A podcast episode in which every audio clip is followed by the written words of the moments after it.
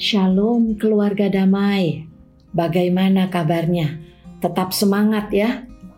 Di minggu Advent pertama atau minggu pengharapan ini, orang-orang yang menanti selalu penuh harap bahwa apa yang dinantikan akan datang.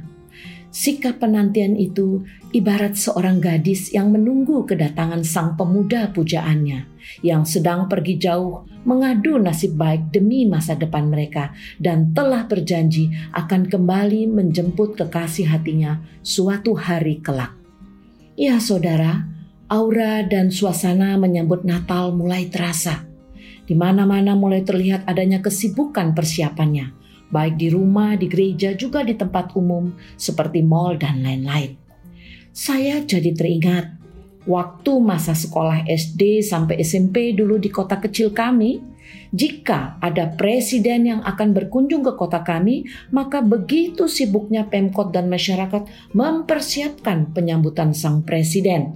Mulai dari himbauan memasang bendera merah putih di tiap rumah dan perkantoran, penutupan jalan-jalan utama yang akan dilewati, dan ada karpet merah yang digelar, pengawalan khusus dengan kendaraan polisi, dan tidak lupa di sini melibatkan kami juga sebagai murid-murid sekolah dengan membawa bendera kecil yang dilambai-lambaikan. Kami berdiri di pinggir jalan yang akan dilewati si presiden dan rombongan.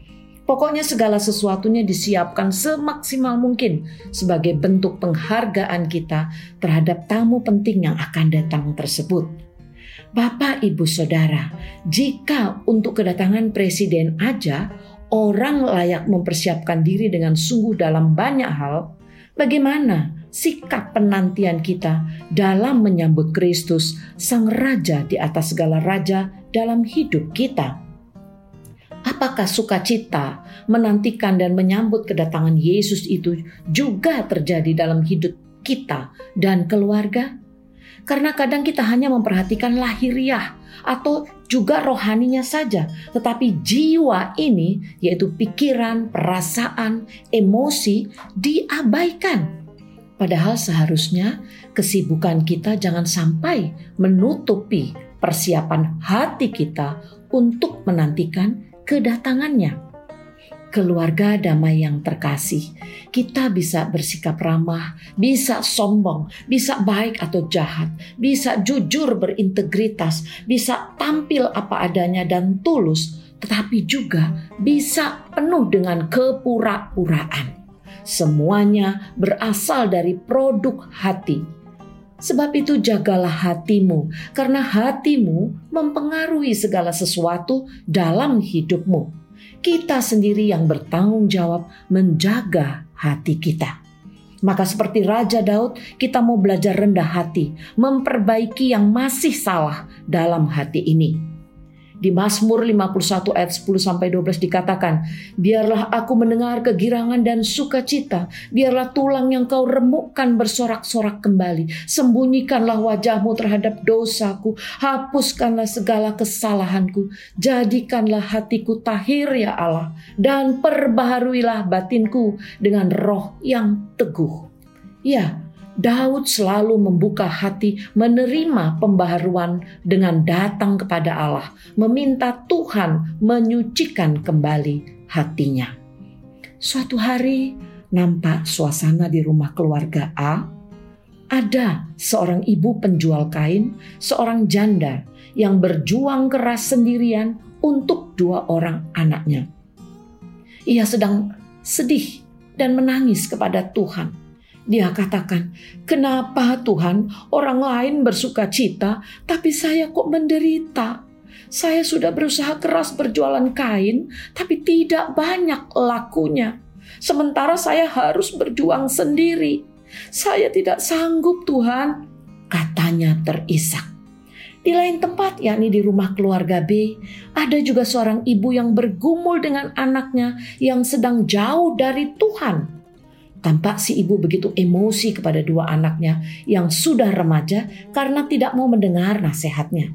Kelakuan mereka membuat suasana selalu ribut karena pertengkaran-pertengkaran yang terjadi.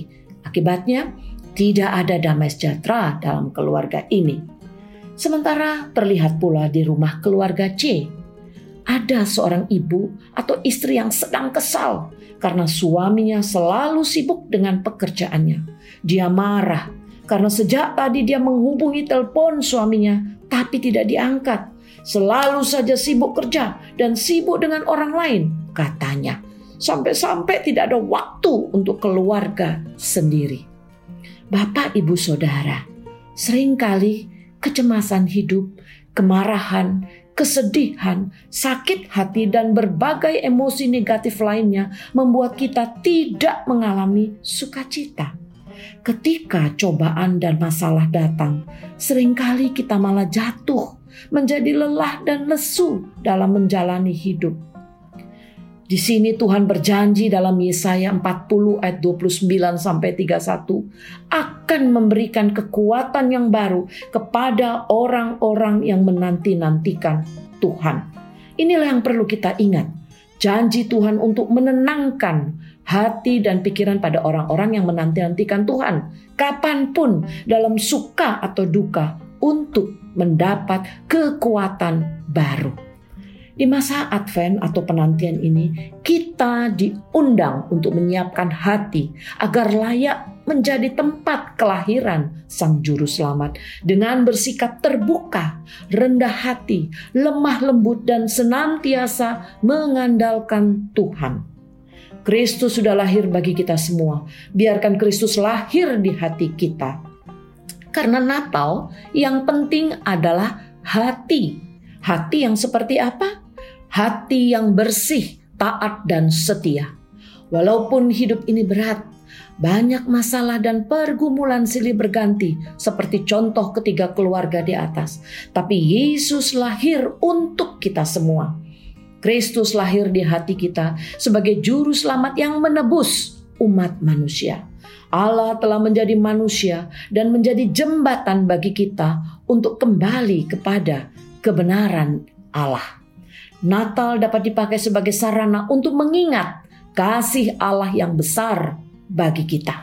Dalam Yohanes tiga ayat enam belas, karena begitu besar kasih Allah akan dunia ini, sehingga ia telah mengaruniakan anaknya yang tunggal, supaya setiap orang yang percaya kepadanya tidak binasa, melainkan beroleh hidup yang kekal. Kita dapat mengevaluasi hidup kita.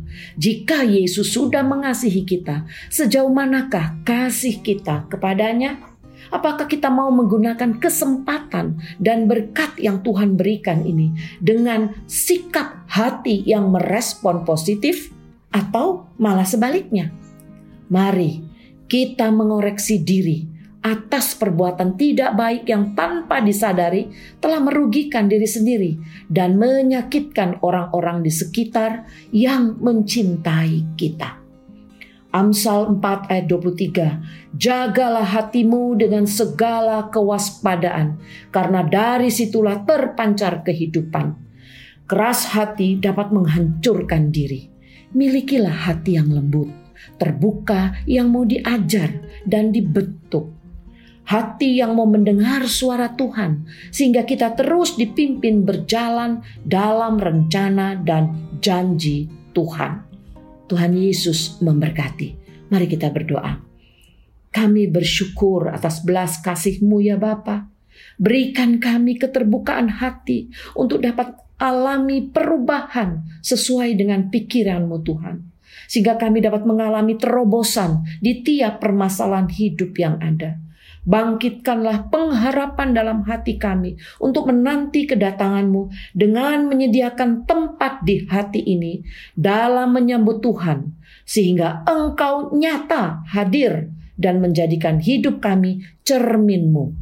Firman-Mu dalam Yehezkiel tiga puluh enam ayat dua puluh enam, kamu akan kuberikan hati yang baru dan roh yang baru di dalam batinmu. Dan aku akan menjauhkan dari tubuhmu hati yang keras dan kuberikan kepadamu hati yang taat. Terima kasih Tuhan Yesus. Haleluya. Amin.